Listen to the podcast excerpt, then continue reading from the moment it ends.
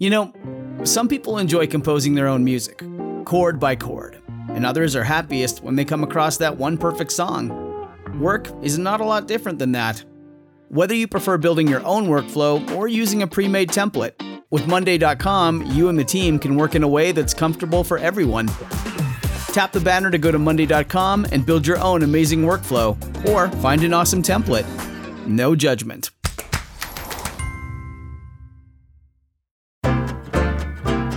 There's a place here at the table. Your coats go by the door. You can kick your shoes off in that pile on the floor. I hope you wore elastic, cause your waistband's gonna get tight. Take time's done, we're having a night. Hi, guys. It's Ari. And Sophie. And you're listening to Having a Night, the podcast dedicated to reviving the lost art of the dinner party. Yes. We have a really exciting guest coming up, but we have to talk about what we ate this week before we can introduce her.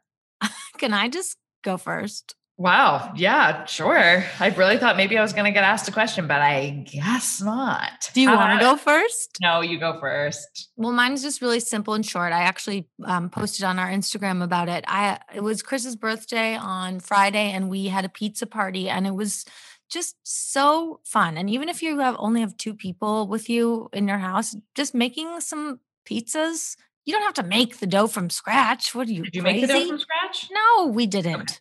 We were very busy that day and we didn't have time, but it was still so delicious. I made a bechamel and putting that on the bottom and some red onion, fennel, ricotta, little dollops of ricotta. And then we had this gorgeous, insanely gorgeous, like rose pink radicchio. Have you seen that Mhm. kind? I have. I have. It's very beautiful. Jesus Christ. And we I tossed that with some olive oil and lemon and salt. And then when the pizza came out, put that on top and it looked like curls of like prosciutto. Oh, Oh, I could have put like some green olive in there. I didn't. I, I should have. But it was just so fun, so lively, so delicious. Look, that kind of pizza dough that you buy at the grocery store, it's not the best, but it's it's good enough. yeah. know? Oh, absolutely. I mean, trust me, having tried making it myself six or seven times this summer, Harry is definitely going to listen to it and be like this and be like, "Mm, we tried making it one time. What are you talking about? But making pizza dough is it's very very tough if you're not a big bread baker. So i second you're going to the supermarket and just buying the dough. Hold on though bechamel. I've never heard about putting a bechamel on the bottom of a pizza. Yeah, for a white pie, usually that's what they'll do. that's what it is? Yeah. interesting. God you know what let me give big ups to the white pies in this world i Right? fucking love a white pie Me too. I mean, I don't know if it's always bechamel. I think you can probably just put mozzarella on, but you need sauce. You got to have some sauce. Like you need Yeah. like some mo- more moisture, I think. I thought that it would usually be a mozzarella and then with like dollops of ricotta. God, now I'm just thinking, I'm like, imagine some mozzarella. You got to put a bit of thyme in there. Mm-hmm. Um, you know, a bunch of olive oil, obviously some, well, maybe you don't need salt, but oh God. Yeah. Well, that sounds freaking delicious. And it's true. A pizza party is always fun. So fun. And it feels like a nice little celebratory COVID thing that's so easy. It's not even funny. What did you eat? Okay. I made a chicken last week that I didn't get to talk about because we were talking about our New Year's Eves. True. Um, I made a chicken, whole chicken, Jacques Pepin recipe, whole chicken, Mm. butterflied it, did it in a skillet. But what was so amazing, guys, the skin, insane. Okay. Tell me. You make a mixture of mustard, a little bit of soy sauce, Tabasco, lemon juice, hmm and I forget if there was garlic in there or not, but you rub it on the inside and on the outside. Right. And I never really do like a chicken marinade, and you don't have to marinate it. Like you rub it and then you put you immediately start cooking this this chicken in the skillet on the Ah. stove top, and then of course you put it into the oven. But I guess it's like the mustard just makes the skin brown and crisp so nicely. Oh my god, it was a very very very good. Interesting.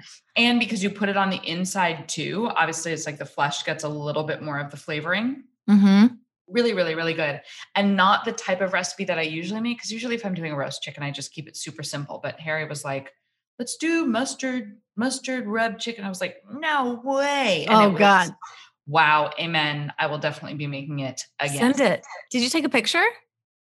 No, Oh, because I'm a bad person. You I'm need sorry. to take more pictures of your food. I want to be photos of my beans. I took photos of every step of my beans. That's true. But you don't have to take photos of every step of everything. But Oh, we should maybe make it a habit going forward that these recipes that we talk about every week or these the things that we cooked every week, we should also put them on our Instagram. Don't you think? It's only logical. That's what we should be doing. Oh my God. Guys, we're so stupid sometimes. It's like it took. COVID for us to finally start making videos. It's like we should have just done them a year ago when we started this podcast. For sure. Now, this new thing. Okay, you know what I'm doing? I'm going to take a photo of whatever I'm going to talk about next week. But this is the problem. You don't know. I feel like we're always coming up with what we ate last week in the moment.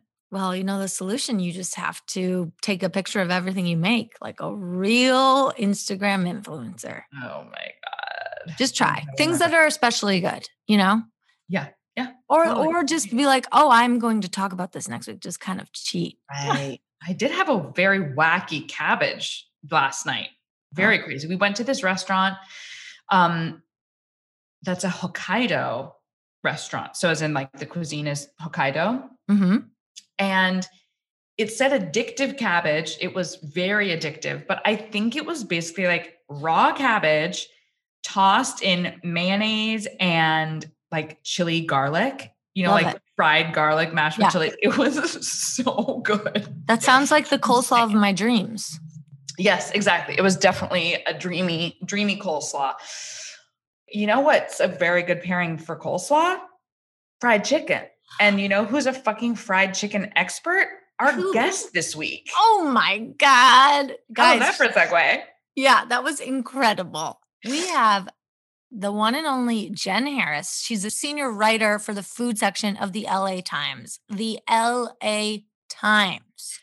I don't know how much all of our listeners know about the LA Times. Ari and I are both huge fans of the LA Times because when you're in LA, it is the one and only food publication that you need. Jonathan Gold, may he rest in peace, wrote for them. I mean, he just really changed the way that people think about food and eating in this country, which is pretty freaking incredible. Yeah. And Jenn Harris has been carrying on that tradition, one must yes. say. Jenn Harris, she is the raddest chick I've ever met virtually. She has the coolest job, which she kills. She just knows everything about every LA restaurant. She's just so amazing. She's de- she's exactly the person you would want to know if you were moving to LA. Oh my God. Oh, beyond, beyond. But also, I think part of what's really cool, if you follow her on Instagram or read her writing, obviously, so much of it is about small businesses, family run restaurants, like things that I think are incredibly important, particularly right now when a lot of these places are struggling. So she's all about propping up that part of the LA economy, which I think is really exciting. It is And she also has a show all about fried chicken. Guys, this woman eats fried chicken every single day. every single day. She's like, oh, I always have some in my freezer just in case, which is wow, wow, wow, wow. I know life down. goals. Her show's called The Bucket List, and she just it's a fried chicken show. It's incredible. She's incredible. She's on our freaking podcast today. We're so Yeah, lucky. guys. Okay. Um, we're gonna post some of her favorite LA restaurants later this week on Instagram. Check them out when you get back on a plane and go to Los Angeles the next Some people time. might be in Los Angeles already. Uh, absolutely. But I was just thinking about the fact that we should be responsible and not encouraging people to travel. My God, when do you think you'll get on a plane? Mm, I was thinking about this today, like never. Thinking I might turn into one of those people who just like never flies again. Wow. Yep, A lot of road trips in your future, sounds like. that's right. okay guys enjoy the one and only jenn harris and we're just we're just really really thankful that she came on our podcast. It's a very special seminal moment for us. So here you go. I think we should sort of start with like as a food journalist what is your history with food? Like did you come to food through journalism or did you come to journalism through food or was that like always kind of going to be your path was braiding them together I guess I came to both of them at the same time. I guess. I mean, I I've always loved writing and I've always loved food. I mean, who doesn't? But I come from a family who really loves food and likes to cook a lot. Um, so I spent a lot of time like cooking with my with both grandmas, cooking with my mom. So I knew that if I could do something with food when I grew up, it would be amazing. Um, and then I've also just loved writing. My mom told me I like made my own magazine when I was five. Oh, like, but but like I was like cutting out pieces from magazines and like putting them together and like, like putting little like headlines on them. So I guess I kind of like merged the two uh, for what I do now. Um, but yeah, I've always loved food, always loved writing. Are you um, a born and bred Angelino? Have you been a California girl through and through? Wow. Yeah, born at Cedar Sinai, never left. Too. Well, born at yeah, Cedar Sinai. Uh-huh. Yeah. Awesome. Mm-hmm. So has your relationship to the city, to being in LA, changed a lot particularly since becoming a food journalist? Like, do you feel like suddenly the array of neighborhoods that you're exploring is much wider? I mean, I was fortunate enough to have parents who, like, on the weekends would say, like, hey, let's drive to the valley and try this restaurant, or, or let's go to Little Ethiopia and try this restaurant. So I think I was from a young age, like, being driven around to different restaurants to try food, which is really mm-hmm. great. And obviously, I do that even more now with my job. But you know, LA has always been such a great place to eat. And, you know, I will routinely drive an hour for fried chicken or a sandwich or whatever. Like I'll drive to Orange County to eat. Um, I'll drive to the South Bay area. Um, will drive for food is my motto. Uh, but, yes. um, but yeah, it's something I've been doing uh, even before I was a food journalist. Yeah. I mean, LA is such, to me, it really is a place that requires that you sometimes drive an hour and a half to get something great. I have friends who are like, of course, we all have friends who are like, I won't go to the east side, I won't go to the west side. Yeah. My dad and I will drive to Pasadena like, you know, three days in a row because sometimes you got to go there for sushi or you got to go to Glendale or whatever. It's like mm-hmm. if if the mood requires you to drive an hour and a half, you just got to commit.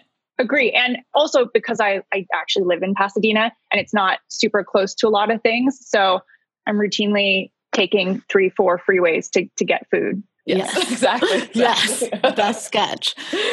How do you actually go about ordering when you are reviewing a restaurant, when you're thinking about a restaurant from not just the perspective of an eater, but the perspective of, you know, trying to inform people about what's interesting about it, what's delicious, what's not delicious. Do you have strategies? I mean, do you just order the whole menu, which of course is like what Ari and I want to do? I don't review restaurants, which I'm very grateful for because mm-hmm. that's like a whole lot of pressure and responsibility that I don't like. I would never want to say something bad about a restaurant. So if something's bad, I just never, I just won't write about it. Right. But I do work on a lot of best of lists or like places to eat in Koreatown or, or wherever. Um, and so I will try to ask people who I know live there or hang out there frequently to, you know, instead of like looking at someone else's list, I'll try and do that. Or if I go there, I'll ask the server where they like to eat, or just ask mm-hmm. people there where they like to eat, um, which I've found to be like super reliable. And then you really get to discover some gems that way. But yeah, I'll do that. And as far as ordering the whole menu, that's fun. I, have only done that maybe like once. Um, but I, I, mean, I try to get a good sampling of like what the restaurant is known for, what right. people like to come here for. Um, if there's any off menu things, I'll always ask that. Like, is there something secret that, you know, um, I could try. But yeah, I I'll never go and order like one or two things though. And which is like right. I'm often eating by myself. So yeah. and I hate wasting food. So I'll my friends love that I'll like be like, hey, I'm dropping off food from here today. Like it's outside. Like or or you know, I'm just sort of like cause sometimes at 4 p.m. I'm like, I have to go to six restaurants in Koreatown today. Like who's hungry? But yeah. you know what I mean? So I'm like, if right. you can come with me, great. If not, I will drop off food for you. Well, you literally hit six spots in one afternoon. Oh yeah. I I mean, I think my record was I was assigned a story on where to eat uh, in Orange County in um, it was Costa Mesa. And I hadn't been in Orange County since I was in college there. And, and I, I would never write about a place that I actually haven't visited myself and eaten the right. food from. So I was like, I called up my friend who lives there, Bobby, and I was like, hey, Bobby, on Sunday, I'm going to be there at 7 a.m and we need to hit all these places oh and he, and and fill in the gaps for whatever you think I'm missing. And we went to 22 places in one day. Oh, oh my 22 God. that included coffee shops, bars, and restaurants. 22 what time did you end? Uh, I think 2 2 a.m. Yeah. I mean, like seven to two, just go. And we shit. were, and I tried to map it out where I was like, okay, we can walk to these places. We have to drive here. Um, and it was just, it was nutty, but it, but it worked. But yeah, Oh that's my, my top. God. So six, it's like six in one day doesn't sound too bad if I'm comparing to that, but it's still a lot. Does that mean that you usually will try like a bite or two of everything that you order? Because you can't go to town on every dish if you're going to 22 spots, right? Yeah, no, for that one, it what it's hard. Like if something tastes really good, it's hard for me to just take one bite. Yeah, and not just be like ah, like shove the whole thing in my mouth. Um, so you know, I bought I brought a cooler with me, and I I took leftovers from like all these places. Um, but I really tried to do my research before so I could narrow it down to a couple things because I wasn't going to order like five things at each place. But yeah, if I'm doing that many, it's like one or two bites. If I'm doing like three places in a night, like I can eat more than three bites. But Right, but yeah, right. always bring an ice chest because it's like packed with leftovers. That's Yeah. really good advice. Gosh. Mm-hmm. So when you're just going out, are you to eat for yourself, just like meeting your girlfriends for lunch or something? Are you good at like knowing that that is not work, or is part of you still like, hold on, I'm like critiquing this, or I'm I'm thinking about this in in a certain set of ways, or or measuring this against a set of values, or are you able to kind of just like let that go and enjoy, you know, a, a soup and sandwich?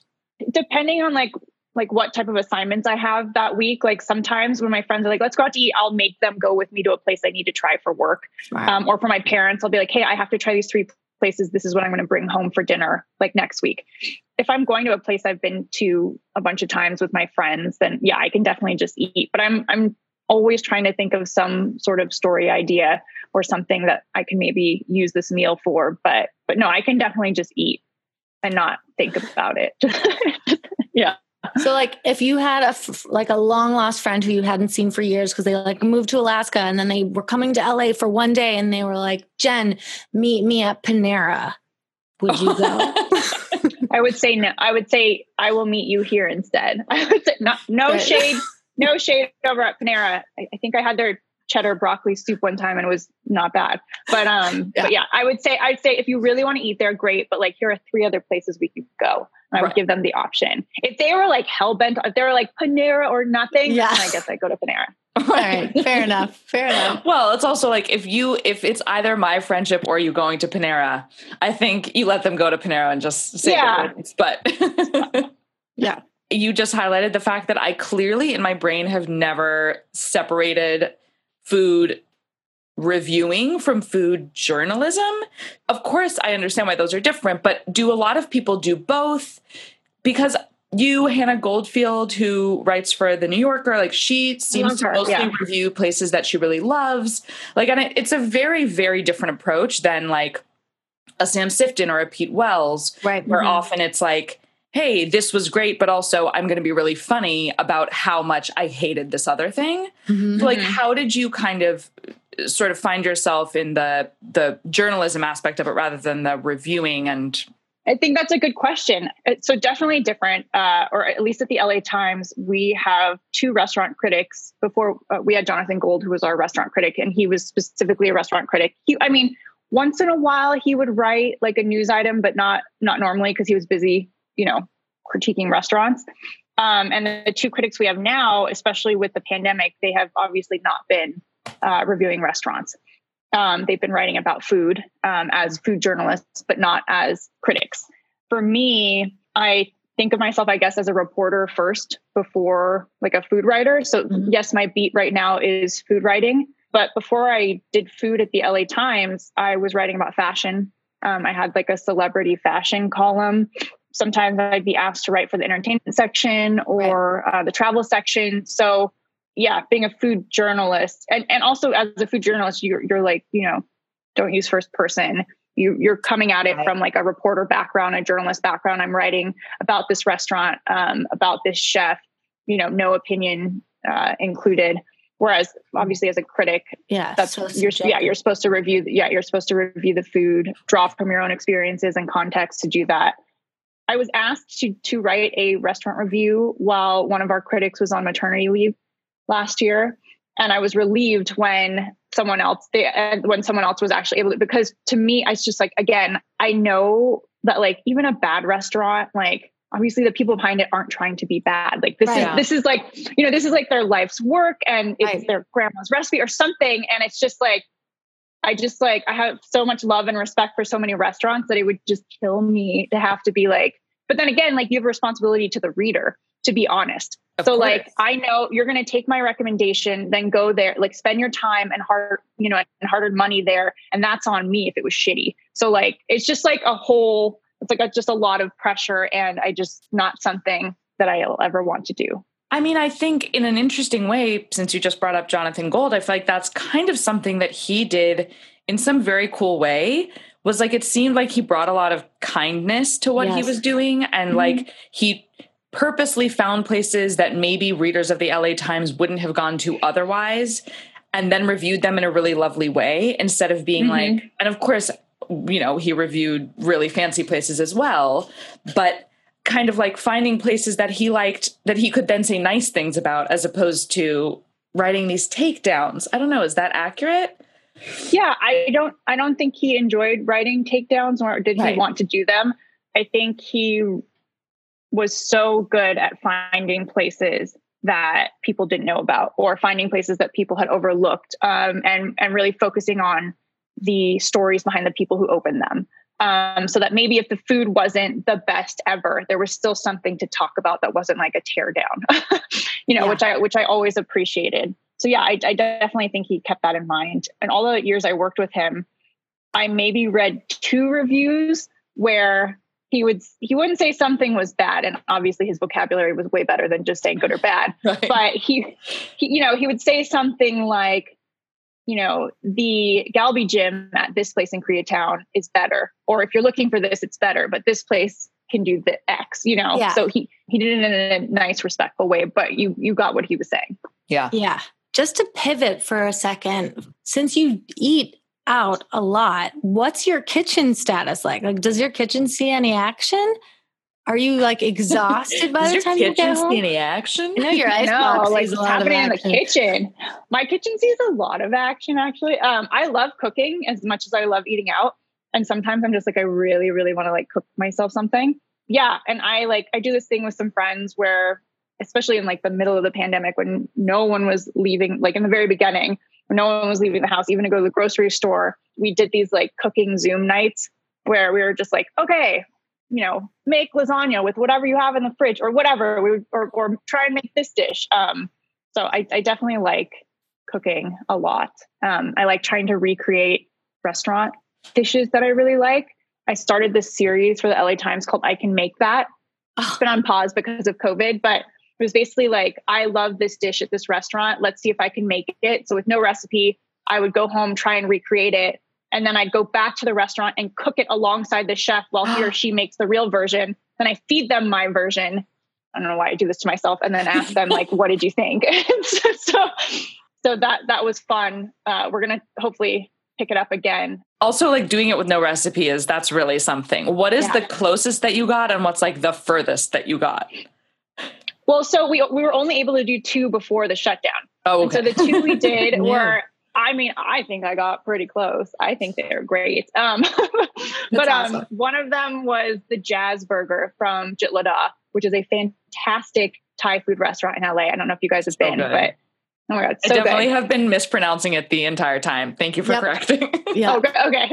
Hey, I might be butchering it. Sometimes I ask Jazz, is it this way? That she's like, whatever. She's like, just say. She's like, just come. It doesn't matter what you say. so, um, but she does something called the Jazz Burger, which is uh, uh, it's off menu. It's something that she just created for her kids, like for their lunches, because apparently they didn't want Thai food anymore. So she was like, I'm going to make you like an American hamburger, but like stuff it with Thai chilies and fish sauce and all the yummy Thai things that you should be excited that I you're want eating that right now. right? It's so good. Um, and so I was like, oh, I'm going to try and make that. So uh, I made it, uh, and then I made it with her. She said it was good. She said it was not exactly the jazz burger. At one point, she was in a closet mixing ingredients so that I could not Couldn't see, see. what was actually in the what was actually in the burger. So that I think I came pretty close. And then another one was um, there's this amazing rice. Put- I don't even like rice pudding, but this rice Same. pudding from Pasjoli um, from Dave Beran, the French restaurant in Santa Monica, is like the best rice pudding ever. And it comes with these like braised pineapple and like a, a pineapple caramel sauce and these candied nuts. Uh, and he said that mine was pretty good. So Awesome. yeah, Wow. I've gotten pretty, I've gotten pretty good. Wow. Pretty good. Yeah, Is- you are brave. That is so cool. What a great concept to pitch the LA Times. And I mean, that is that's that's really fun and and I imagine hmm. pretty scary, but you that's awesome. Fun. now we know that your kitchen sees so much action.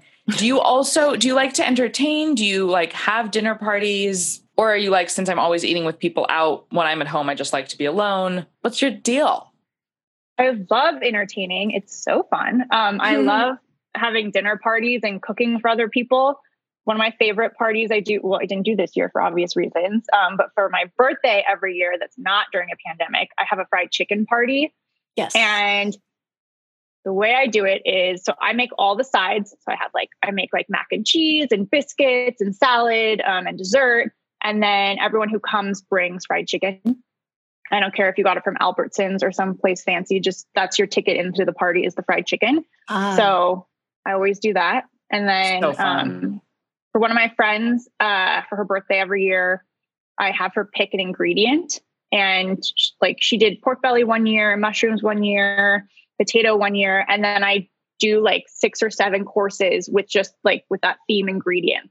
Um, and sometimes I'll do like a, a cocktail pairing or wine pairing or um, like I did a bacon infused bourbon thing for her when it was the Mm. bacon year Oh but yeah, so I like doing like themed dinner parties like that. I, I mean, I like all entertaining. It's just it's fun. So this has been really hard to not to not have a bunch of people over to my place, but um, which I'm sure it's been Yeah. hard for everyone. But, but yeah, sure. definitely like entertaining. Let's get into the fried chicken stuff.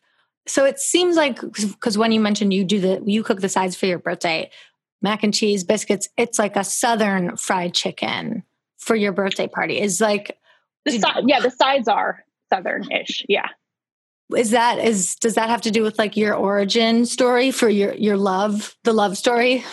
really? fried chicken love story. Yeah. the fried chicken. Um, How did it come So- about? so my Chinese grandma would take me and my sister to eat to at all these Chinese like or Taiwanese cafes in the San Gabriel Valley uh, in Alhambra and Monterey Park, and um, like she would order things on the menu that I like as a little kid. You're like, I'm not going to eat oxtails or that rice porridge looks weird. Like you're just like, no. But they always had like some form of like fried chicken on the menu, like fried chicken wings or whole fried chicken, and so I kind of like gravitated to that as a kid because it was just like the less. I mean, obviously, I like eating all those things now, but so it was a lot of that. And then also my mom had a colleague who gave her a fried chicken recipe was literally just like shaking it in a paper bag with fla- like flour, salt, and pepper. And then my Mhm. mom would make so between eating it at home with my mom and then eating it out with her mom with my grandma, I was eating a lot of fried chicken. And instead of like I know, and but instead of uh getting sick and tired of it, I like leaned into it and became kind of obsessed with it where it was just like when I didn't have to eat it when I was out with her, like I was just like, oh, let's try the fried chicken here. Or I heard this place was good. I want to try it here. And it just kind of became an obsession. It's gotten worse as I've gotten older, obviously. Um, it's it's got it's like Or better, depending on how you think about it. yeah, I mean it's serious. Like Yes. some so sometimes I you know I try to eat some form of fried chicken every day, like whether it's like actual fried chicken, Korean wings, chicken parm, like I don't care what it, I just like love like battered and fried poultry. Oh my god. Yeah, so I just uh it's a it's a lot. I usually have some in the freezer or just I usually just have some around if I'm if I know I'm not like going to go get it that day.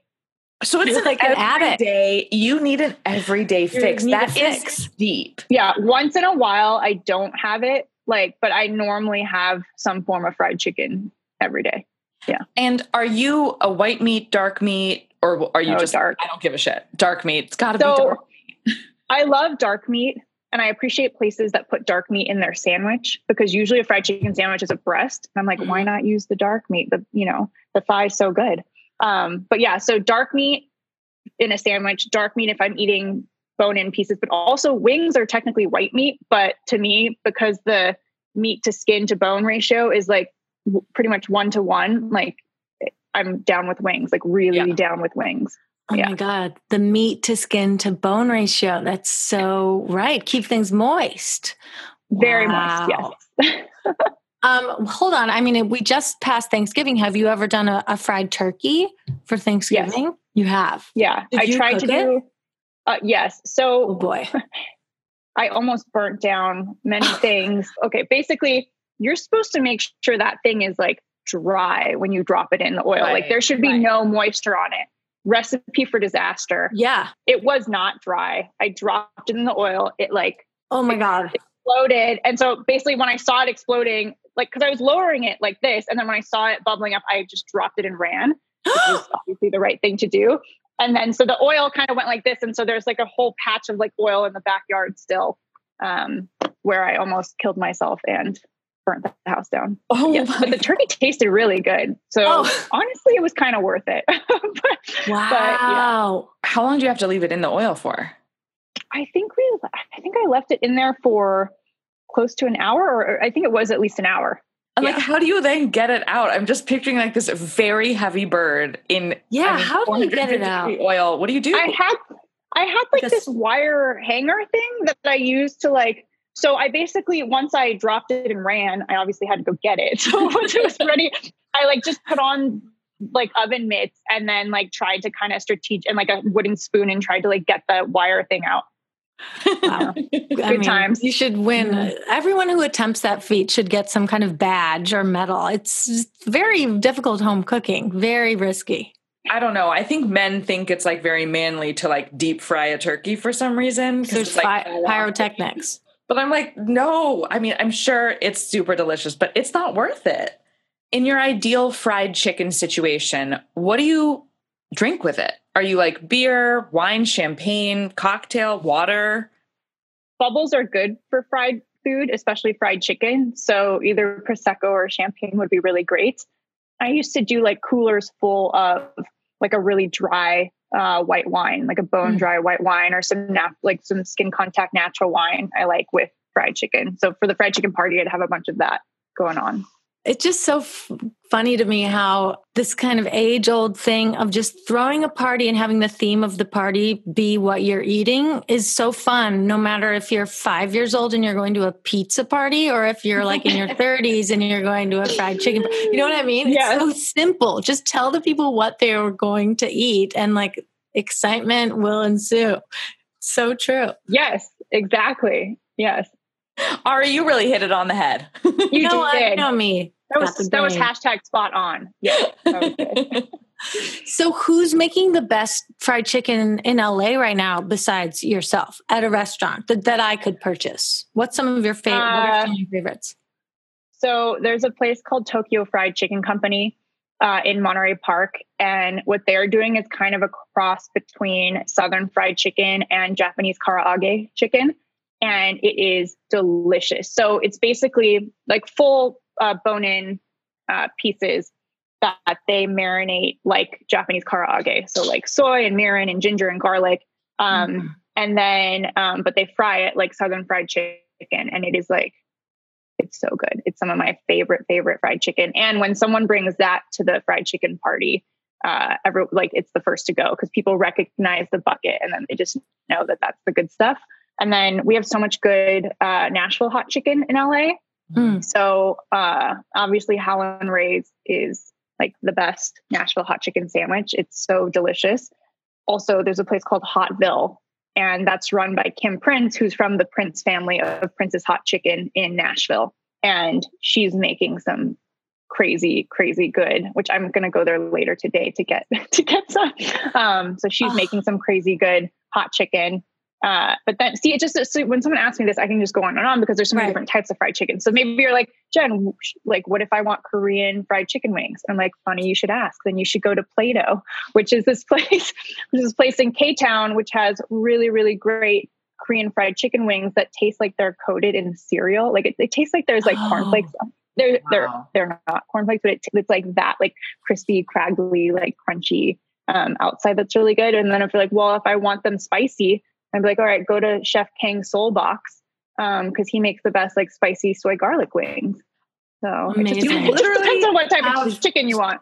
I mean, I'm like, if I could have encyclopedic knowledge about anything, Yeah. that would be great. And the fact that it's about fried chicken is like, that's you really, that's really something. When the owners of these restaurants see you coming, are they just like, please, right this way, Miss Harris? Yeah. No, but I do. I have been getting message like DMs on Instagram that are like, hey, like, hey, you got to try our fried chicken sandwich, or we just put fried chicken on the menu. And I Yep. and I bookmark it, and then I definitely at Yeah. some point go. I don't tell them when I'm going, but I go. You guys have some good chicken in New York, like Uh, so much good chicken. Okay, hit us with it. Where do you like to go in Yeah, New York? hit our listeners. So Kobar has that cold fried chicken. Have you guys had that? Mm-mm.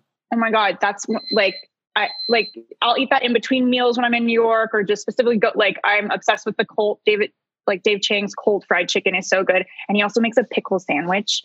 So you can order like a little pickle sandwich and the cold fried chicken. It's Sophie, so good. Wednesday. Wednesday. Oh, Maybe we Wednesday. That's a good up. idea. Because Yeah. so I have not. I mean, I've we've Ari and I have both, of course, been to I think all of his restaurants in New York, but I have Mhm. never had his chicken sandwich. I almost think I didn't have it because when it first hit, people were lining up around the block, and I was like, "Fuck that! I refuse to do that. Like, I'm not into the hype." I am. And now I probably have been like missing out on the flavor of the gods for the last three years. Wait, so not the chicken sandwich, but the cold fried chicken And so, and wait, a pickle sandwich on the side. Got where it. did I got wait, it. which restaurant does he have that at? This is from Kobar. Okay. Which was Yeah. the one that used to be really fancy, and then he kind of like changed the idea, right? that we went to, Sophie. yeah, we had. I think it's still fancy on one side, but then that little bar area, if you're Mhm. facing it, I think the one on the left. So I've only eaten at the bar area on the left. Okay. and I've only ordered this cold fried chicken and the pickle sandwich. so I've Okay. never gone to the fancy part, but yeah. And in your K Town, Pelicana has very good fried chicken, and I I like the I appreciate the finger condoms that come with it. Those are fun. Yes.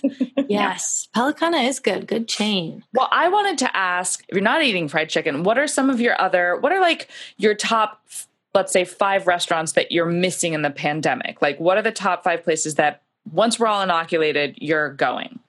It would have to be all of Josef Centeno's restaurants. So sadly, only two of them are left. Um, Wow. Orsa & Winston, which is like a Japanese Italian fusion place in downtown, uh, fine dining. Um, but he he started doing like a brunch and lunchtime menu that wasn't fine dining, so you don't have to do the prix fixe. Um, and then also Bar Ama, which is his Tex-Mex place, which happens to be right next door, which is like queso, delicious puffy tacos. Um, he also makes great fried chicken there, but I, I always I constantly crave all of his food. Also Jitlada, which doesn't have any outdoor dining. Um, Mm. So I've been getting takeout from there, but I love going and seeing jazz. Uh, and just, you know, over the years, I've now I know all the cooks there and the, you know, her, her family members who work there. So that's always really great. Also Casa Vega in, in the Valley. I'm, you know, I've gone there a couple times when they were doing outdoor dining. Um, Christy, the owner, set up these two gorgeous tents in the uh, parking lot, which are great, but they just shut down outdoor dining again. So, but um, being able to sit in that place and you know drink a martini, a margarita, have have the um, chili relleno. That's super comforting. Always really great. I Hmm. don't know how many. I don't know how many I just said, but I miss I miss so many. Yeah. Uh, Petit Trois, Yeah. Ludo's like French bistro, which was like the size of my dining room table. It's so you know so small. You're always packed in there. Um, it was so fun to have them just like hand you the French onion soup over the counter, or you know point at a bottle of liquor and they'll let you try it. I don't. It's just like a, a really fun place, like good energy, good camaraderie there. So many Yeah. places I miss eating I out mean, at. So I feel like part of what I'm, you know, reminded of when you're talking about this is I've been so relieved that outdoor dining even exists at all. You Mhm. know, that of course we're like, oh my God, I'm so excited to be supporting these restaurants. I'm like eating out and not just eating my own cooking, etc. But part of what's fabulous about restaurants is ambiance. And you can certainly create that outside. But if you're used to a certain restaurant's ambiance, then going and eating outside, it's just a whole different thing. And like we can all get used to it. But yeah, just like sitting at a bar and having a martini and all of those things, like that's really kind of that like je ne sais quoi that I think is Mhm. really hard to capture right now. Yeah. Yeah, and s- some places have, you know, they've done a good job of, you know, they put greenery up, or you know, I mean, they're doing the best they can. But a lot of these places, they didn't have an outdoor dining space. They're in the parking lot. They're where their valet used to be. So they're they're really trying. Um, but yeah, it's Yeah. it's hard. But again, I, like I'm just so happy to be there and just to eat outside that I don't care if it's like, you know, well, in LA, what it's 60 degrees outside. It's a, you know, mm-hmm. they bring over the heater or whatever, and I don't Yeah. care that I'm in the parking lot. Like I'm just happy, happy Yeah. to be Yeah. there. So I have a question actually that has to do with something you mentioned. You gave some really great hot tips at the beginning of the interview, maybe unbeknownst to you, when you were talking about how to find new restaurants without relying on lists and, and speaking to people who live in the area and friends and friends of friends. And you said talking to the server, the waiter or waitress about their um, favorite places. I have this pet peeve when I'm when I'm speaking with my server. Um, when I ask about what to order, when the server is keeps saying, "Well, this is you know X is the most popular dish," even though I try so many ways to get around that, like through like what I say to just trying to buddy up with the person. Maybe later mm-hmm. they'll give me the what they really think. How do you navigate that when there's this formality with the server and the guest that you just want to break through? I'll just be like, what, you know, you're on break, you get to eat one thing for free. Like, what do you order? Or like, what did you eat? What did you eat for family meal yesterday? Or just like, I'll just try and be like, no, I don't know. I don't want to know what's popular. I'm going to order the popular thing anyway, but like, what Right. do you actually love to eat? Like, what is your favorite thing to eat here? And you, Yeah. I mean, usually they tell me, but I also ask a bunch of times. Like, Yeah. and then if they tell me and it sounds better than the popular thing, then I'm like, well, I'm not going to order that now. I'm going to order Right. what you just said. Yeah. so, um, Ah. I just be persistent. is what I'm saying. Yeah, Just okay, keep good. asking. Yeah. There's this incredible TV show. I don't know if it's still on. When I was in Japan a couple years ago with my friend who lives there, that I think they take like celebrities or like maybe like B or C list and they go to like an izakaya and they have to order things off the menu. They're trying to get the top five most popular items on the menu because they all have, you know, they're like the menus are so huge. It's like the equivalent for our listeners of like a Japanese diner and they have to eat everything that they order. So if there's 200 things on the menu and they're looking for the top five, so they they're there until like two, three in the morning sometimes, and they're drinking. But Wow. sounds like I've I've been trying to figure out a way to pitch like an American version, but I don't I think, think It sounds fun. We Yeah. should just film You- ourselves doing the American version. yeah. I mean, there isn't the kind of equivalent here. Like even though diners have the same menu, similar menus, they're not as they're not as long. Also, like most diners are not uh, quite at the standard of like a Right. Japanese izakaya. So I think Yeah. that's Should slightly- do it at a deli. Do it at a Ooh, That's deli. true. That's Yeah. Those very, are You're just, like, long, eating amazing bones. menus. Yes. Yes. very true. Yeah, after a pastrami sandwich Yep. and a Reuben, Yeah. And then we both had heart attacks and died in the middle of the restaurant. I know you wanted to speak a little bit about Grand Central Market. Oh, I did. I did. Well, because I am a born Angeleno. I lived there till I was seven, and I, you know, spend a lot of time there still, and I love it.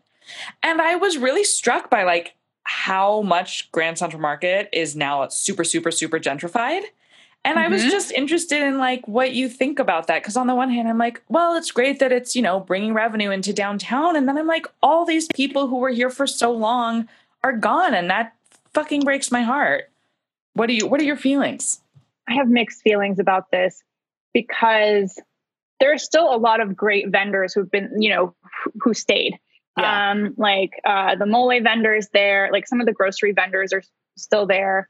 Um, some of the taco places are still there. Uh, the the it's called Chop Suey, the Chinese place that's been there Yep. forever, is still there. So there there are a lot of places that have been there for ten plus years that are still there. Um, but then you know you have the other places which they're good, you know, and these are also just all of them. None of them are chains. Like DTLA Cheese, they have one other location. Reed and Lydia are like the most amazing people. They just love cheese. So like they're like they're all these small independent businesses who went in. It's hard for me to just say that it's gentrification and bad, but you know, Yeah. I have mixed feelings about it because you know when I the the LA Times used to have a building in downtown, uh, and that's where I worked majority of my time at the Times. Um, and when I first started going to Grand Central Market ten years ago, it was what it was ten years ago. Now there's you know all these new places um, to eat at, which is fun. Uh, but I, there was something to be said about the way it was ten years ago. Yeah. uh, definitely. But but now I think there's a good mix. Yeah. Well, I think there's just that element of like when you get to a place that ha- it had so much, a very particular soul. Yeah. And that as soon as you start seeing a $4 coffee on the menu, you're like, oh, there it goes and you just sort of like see it slipping away but you're right that of course a lot of the vendors there they're kind of one-offs like they're also Mm-hmm. small it's not as if it's like well it's mcdonald's and Sweetgreen but Right, it's not that exactly. Yeah. things are the same And some, I guess some vendors like Eggslut was a truck and then Right. it started there. Now he has, you know, locations all over the place. So Yeah. he became like a big thing, I think, because he was there. It's definitely not the same as it was 10 years ago. yeah yeah Yeah. okay one last question which is are there food trends that you absolutely hate and do you have any like food trend predictions or like restaurant trends that you're predicting for 2021 when we're all out of this fucking misery Yeah. Um, food trends I hate. I hate when people put a, a fried egg on everything. I think that it doesn't taste good. I think it's unnecessary. I, I just don't understand it. I don't. I don't. I don't think it looks good, tastes good. Right. Totally not necessary to put like a fried egg on a burger. I don't think it makes it taste any better. Yeah. So that's one food trend I'm not Mhm. not down with. also, smash burgers. Like I like a good smash burger, but so many are not good. So, so I guess Mhm. I guess like that's just something I just see like a ton of, and I'm just wondering if it's ever going to go away. Um, Yeah. Probably not anytime soon. Um, and then for 2021, spicy food has always been a trend, but I feel like people are like really doubling down on on on spicy food, whether that's like super hot ramen or like putting spicy chips on everything. I just feel like that's something that's not going to go away anytime soon, which is fine because I really like spicy things. But in terms of like actual restaurants, I think we're just going to see way more fast casual places. Hopefully, they're not chains. My big fear is that in 10 years, it's going to be the Taco Bell wars and that you're not going to be able to eat anywhere else because it's going to, you know, restaurateurs can't afford or chefs can't afford to operate restaurants anymore because it's just Yep. so expensive. Yeah. Um, even before the pandemic, it was not sustainable, the model that was running. Um, Yeah. So I, you know, I don't know. I hope that doesn't happen, but and and I hope that because like in LA, we've seen so many chefs who kind of left their larger restaurants to open fast casual places, like focused on one dish, focused on something that they ate a lot when they were younger, or you know, just kind of chefs pulling back and doing smaller scale things. Um, so I think we're going to see a lot more of that rather than like traditional sit down dining, just because it's too expensive to run that way. Yeah. Wow Yay, Jenn Harris, take me around LA. I want to get in your car. When I move there, I'm certainly texting her as, as soon as I, I was going to say land, but as we know, I'm not taking planes anymore. As soon as I pull in, I'm just going to be like, here I am, Jenn. Remember me? I'm in LA now. Can I like go taste food with you? Can you drop me off some fried chicken? Do you need an eating partner? I'm watching The Crown right now. Man, that's a good show. All right. Wow. Good. Okay. I see where your mind's at. Yeah. I got to wrap this up and go watch more of The Crown. All right, guys, watch The Crown. Uh, read Jenn Harris. Even if you're not in LA, read her articles for the LA Times. Watch the bucket list. Follow us because we will be featuring her favorite restaurants. And we will see you next week. Also, happy birthday to me. Oh my God, guys, guys, guys. Oh my God. I can't believe that I forgot this. Wait, this is so not cool. Guys, it's Ari's birthday. It's This is fine. huge. It's We're recording it three days ahead of time, which is Right. why obviously I'm not actually freaking out over the fact that it's her birthday, but her birthday is January 14th. Please wish her a very happy birthday. She's the best. Uh, I shouldn't be saying she. I'm talking to you. You're the best. I fucking love you. I don't know what I would do without you. Thank you so much. I love you too. And hopefully, I'm going to be eating something delicious tonight. I'm thinking maybe doing like a high low, like getting some really, really nice caviar and then doing Shake Shack. Good idea? Whoa, yes. See if that comes true. Okay, Um, guys. Okay, okay, okay. We love you. Bye, guys.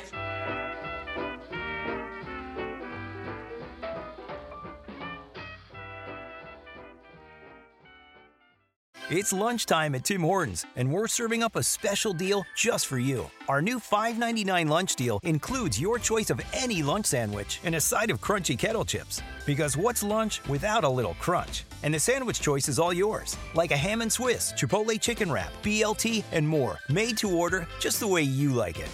Tim Hortons' new lunch deal. Simple, delicious, and just $5.99. Now that's a good deal. Only at your neighborhood Tim's. U.S. only. Price and participation vary. Terms apply.